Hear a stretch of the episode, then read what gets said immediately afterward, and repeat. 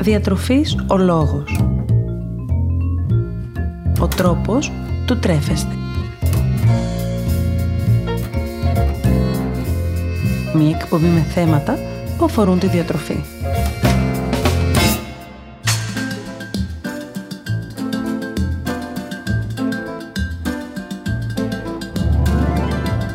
Καλησπέρα σας. Είμαι η Μαριάννα Μανώλη, διαιτολόγος, διατροφολόγος και σήμερα το θέμα που επέλεξα να συζητήσουμε μαζί αφορά τα γαλακτοκομικά προϊόντα. Σε προηγούμενη εκπομπή αναλύσαμε μαζί τόσο τη θρεπτική αξία του γάλακτος όσο και το κατά πόσο αυτό θα πρέπει τελικά να καταναλώνεται ή όχι. Σήμερα λοιπόν πάμε να αναλύσουμε μαζί όλα εκείνα τα προϊόντα τα οποία προέρχονται από το γάλα. Ποια είναι η θρεπτική τους αξία και πώς μπορούμε να τα εντάξουμε στην καθημερινότητά μας; Ξεκινώντας, θα ήταν καλό να προσδιορίσουμε τι ακριβώς εννοούμε όταν μιλάμε για γαλακτοκομικά προϊόντα. Ως γαλακτοκομικά προϊόντα λοιπόν ορίζονται τα προϊόντα εκείνα που προέρχονται από το γάλα. Μιλάμε πιο συγκεκριμένα για το γιαούρτι, καθώς και για τα διάφορα είδη τυριών. Όχι όμως για το βούτυρο, το οποίο συγκαταλέγεται στα λίπη και έλαια. Πρόκειται για τρόφιμα τα οποία είναι πλούσια σε πρωτεΐνες με υψηλή βιολογική αξία, καθώς επίσης αποτελούν και μια πολύ καλή πηγή πρόσληψης ασβεστίου. Κάτι που τα καθιστά μια ιδανική επιλογή για τη διατήρηση τόσο της καλής υγείας των ονοστών, αλλά και για την πρόληψη της οστεοπόρωσης σε μεγαλύτερες ηλικίες ή την επίτευξη της μέγιστης σωστικής πυκνότητας των οστών στις νεαρότερες ηλικίες. Αποτελούν πολύ καλή πηγή βιταμινών του συμπλέγματος Β, όπως για παράδειγμα των βιταμινών Β2 και Β12, καθώς επίσης και πολύ καλή πηγή των βιταμινών Α και Δ. Παράλληλα, τα γαλακτοκομικά προϊόντα, όπως και το γάλα, είναι πλούσια σε μαγνήσιο, φόσφορο και κάλιο. Όπως αναφέραμε και στην αντίστοιχη εκπομπή σχετικά με το γάλα, η σύσταση για γαλακτοκομικά προϊόντα αναφέρει ότι θα πρέπει να καταναλώνουμε καθημερινά δύο μερίδες μέσα από ποικιλία γαλακτοκομικών προϊόντων.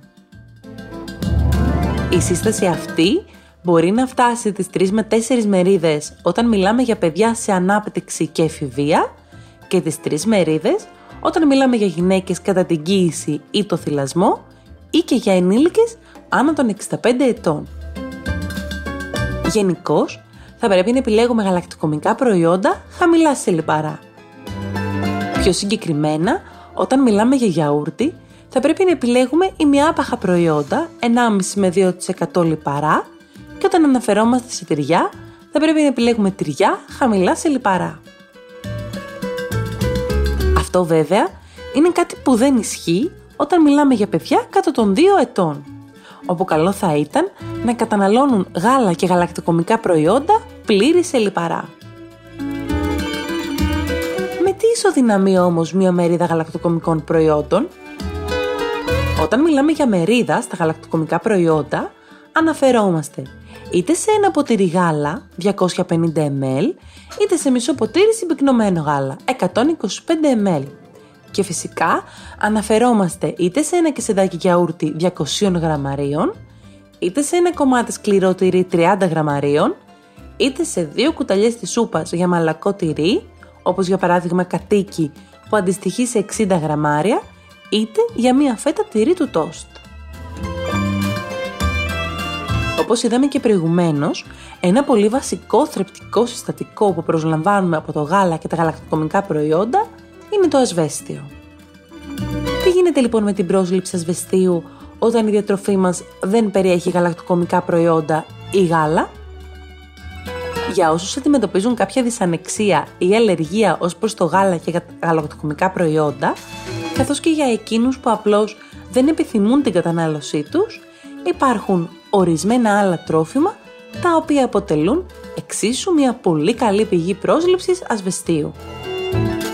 Τέτοια τρόφιμα είναι τα μικρά ψάρια, τα οποία μπορούν να καταναλωθούν με το κόκαλο, όπως για παράδειγμα η σαρδέλα, ο γάβρος και η αθερίνα. ορισμένα λαχανικά, όπως για παράδειγμα οι μπάμιες, οι αγκινάρες και τα ραδίκια, ορισμένα φρούτα όπως τα ομά σίκα και τα κτηνίδια, τα όσπρια, όπως τα φασόλια, τα ρεβίθια και οι φακές. Και τέλος η ξηρή καρπή, όπως για παράδειγμα τα αμύγδαλα και οι σπόροι κολοκύθας. Γενικώς, καλό θα ήταν να γνωρίζουμε πως η απορρόφηση ασβεστίου εξαρτάται ορισμένες φορές και από την ταυτόχρονη πρόσληψη άλλων συστατικών, θρεπτικών ή μη. Έτσι, η ταυτόχρονη πρόσληψη ασβεστίου με βιταμίνη D ενισχύει την απορρόφηση του ασβεστίου, ενώ η ταυτόχρονη κατανάλωση τροφίμων που περιέχουν ασβέστιο και αναψυκτικών μπορεί να οδηγήσει σε μειωμένη απορρόφηση ασβεστίου εξαιτίας των φωσφορικών αλάτων που περιέχουν τα δεύτερα. Ακόμη ένα συστατικό στο οποίο τα τυριά είναι αυξημένα είναι το αλάτι. Το κάθε γαλακτοκομικό προϊόν τώρα έχει τη δική του σύσταση σε νάτριο με αποτέλεσμα να υπάρχουν πολλές αλμυρές επιλογές αλλά να υπάρχουν και πολλές γευστικές επιλογές μειωμένες όμως σε αλάτι. Αυτό που είναι πολύ σημαντικό να αναφέρουμε είναι πως άτομα με υπέρταση ή άτομα που αντιμετωπίζουν διάφορα καρδιαγγειακά νοσήματα ή παθήσεις του νεφρού θα πρέπει να αποφεύγουν την κατανάλωση αλμυρών τυριών και να προτιμούν τυριά εκφύσεως χαμηλά σε νάτριο. Μη φοβάστε να καταναλώσετε γαλακτοκομικά προϊόντα που είναι χαμηλά σε λιπαρά, αφού ναι μεν μας δίνουν λιγότερα κορεσμένα λιπαρά και θερμίδες, δεν στερούν σε τίποτα όμως από τον οργανισμό μας ασβέστιο, καθώς η ποσότητα ασβεστίου δεν μεταβάλλεται, δίνοντάς μας έτσι σχεδόν την ίδια ποσότητα ακόμα και με λιγότερα λιπαρά. Σίγουρα, οι λιποδιαλυτές βιταμίνες που προσλαμβάνουμε από τα γαλακτοκομικά, όταν αυτά είναι ημιάπαχα ή χαμηλά σε λιπαρά, είναι μειωμένες σε σχέση με τα πλήρη γαλακτοκομικά. Αλλά η κύρια πηγή των γαλακτοκομικών είναι το ασβέστιο, οπότε μη φοβάστε τα χαμηλά σε λιπαρά προϊόντα.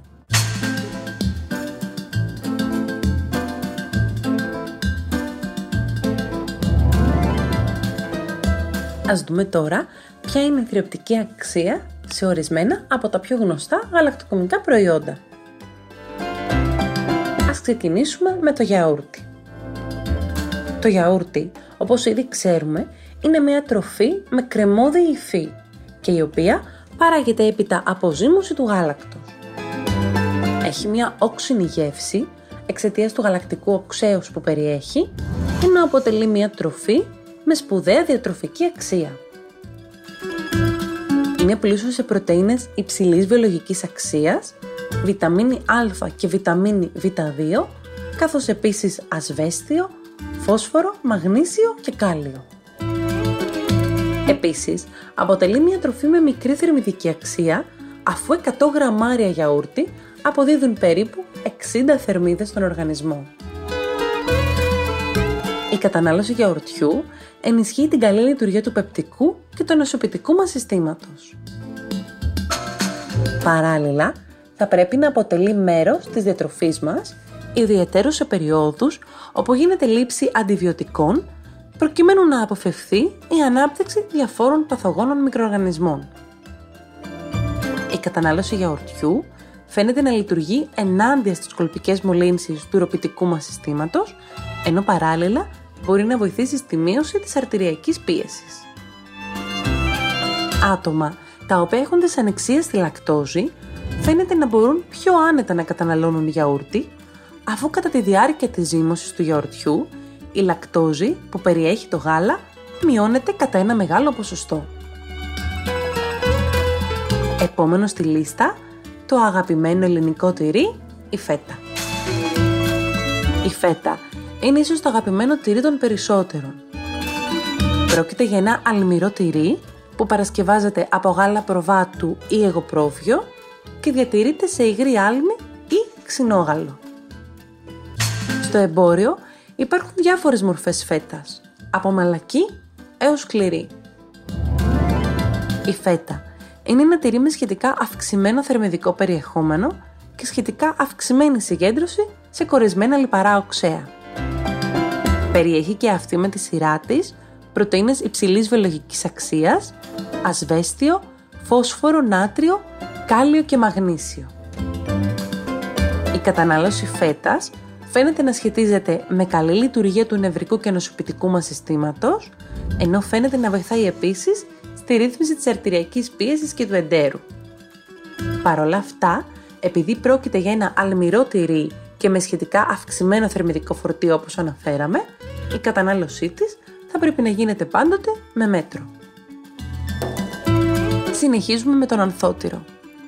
Ο ανθότυρος είναι ένα τυρί το οποίο παρασκευάζεται από τυρό γαλαπρόβιο ή κατσικίσιο με προσθήκη γάλακτος.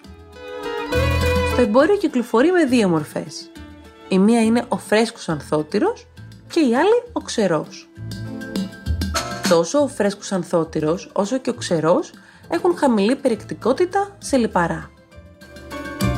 Ο ανθότυρος είναι μια πολύ καλή πηγή πρωτεϊνών, βιταμίνης Α και βιταμίνης D, ασβεστίου, μαγνησίου και φωσφόρου.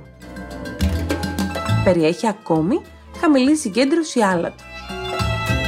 Η κατανάλωσή του συνηθίζεται τόσο σε γλυκές όσο και σε αλμυρές παρασκευές.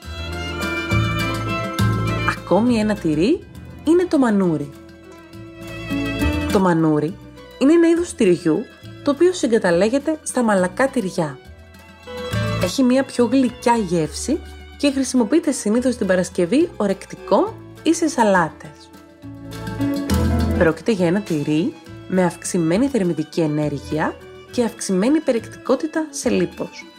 Οπότε καλό θα ήταν και η κατανάλωσή του να γίνεται με μέτρο. Το μανούρι, σε σχέση με άλλα τυριά, δεν έχει τόσο αυξημένη περιεκτικότητα σε ασβέστιο. Παρ' όλα αυτά όμως, έχει πολύ μικρή συγκέντρωση λακτόζης, άρα ενδεχομένως να μπορεί να καταναλωθεί πιο ανεκτά από άτομα με δυσανεξία στη λακτόζη. Τέλος, πάμε να δούμε τη διατροφική αξία της μυζήθρας.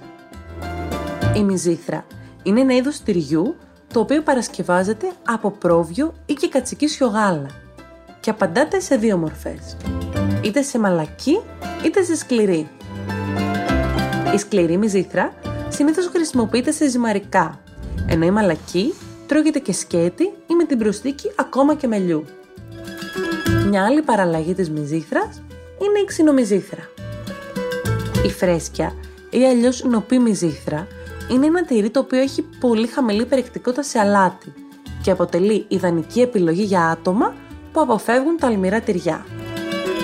Ακόμη, η μυζήθρα είναι πλούσια σε ασβέστιο και πρωτεΐνες υψηλής βιολογικής αξίας. Μην ξεχνάτε, αν πάσχετε από κάποιο νόσημα, να ακολουθείτε πάντοτε τις διατροφικές συστάσεις που αφορούν την πάθησή σας.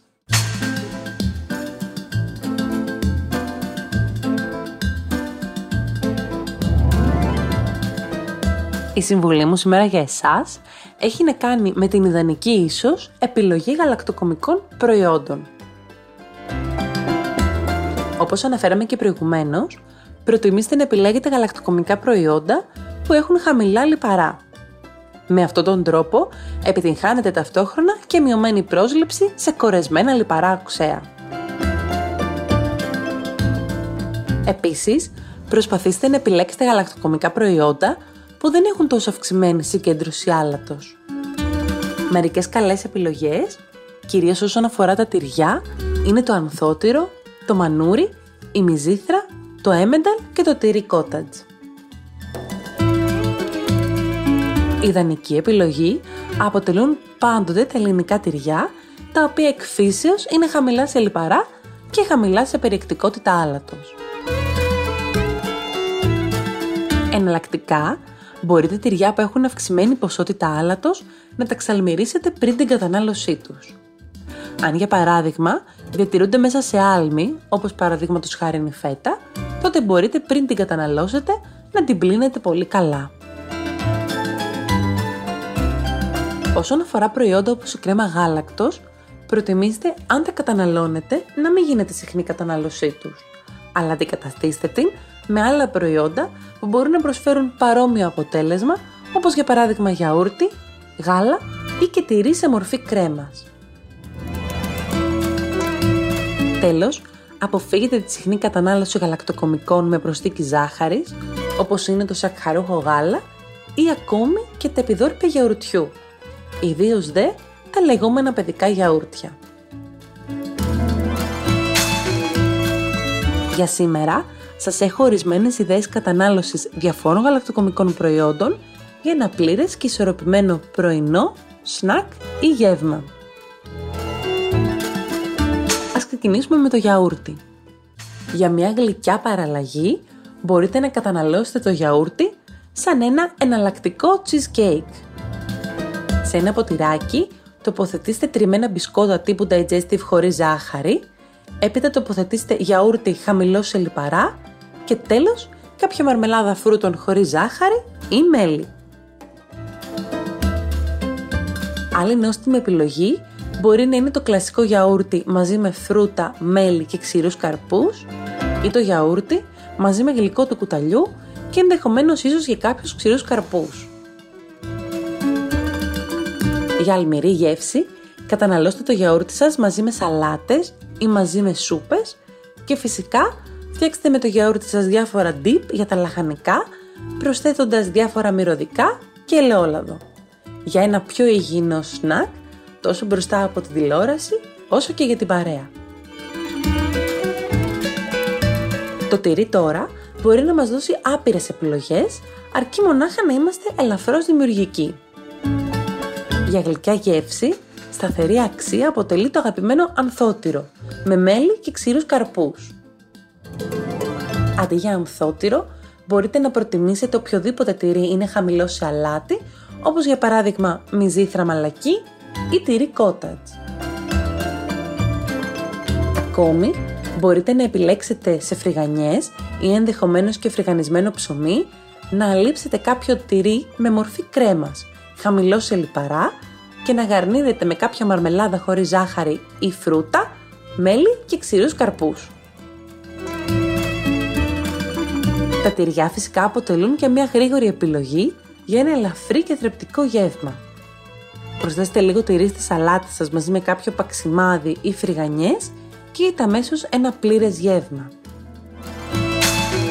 Καταναλώστε τυρί μέσα σε τορτίγες ή αραβικές πίτες μαζί με αυγό και λαχανικά για ένα αλμυρό σνακ γρήγορο και εύκολο ακόμη και εκτός σπιτιού.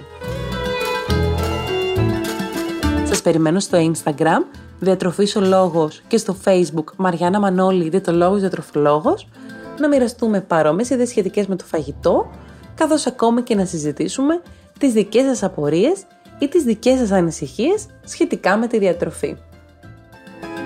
Να θυμάστε να απολαμβάνετε πάντα τις στιγμές σας και να μην ξεχνάτε πως εμείς ορίζουμε το φαγητό μας και όχι το φαγητό μας εμάς. Καλή σας συνέχεια!